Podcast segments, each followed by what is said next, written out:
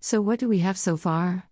In 2 to 1 to 310, we have Paul talking about putting the message of the gospel into the way we live our lives, and in this passage, we have Paul placing spiritual truth above physical distress in an act of love. Then he offers a prayer both for himself and for his readers. Now may our God and Father Himself and our Lord Jesus clear the way for us to come to you. May the Lord make your love increase and overflow for each other and for everyone else, just as ours does for you. May He strengthen your hearts so that you will be blameless and holy in the presence of our God and Father when our Lord Jesus comes with all His holy ones. 1 Thessalonians 3 11 13.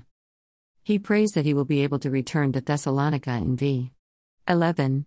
He prays that their love would increase and overflow in v. 12.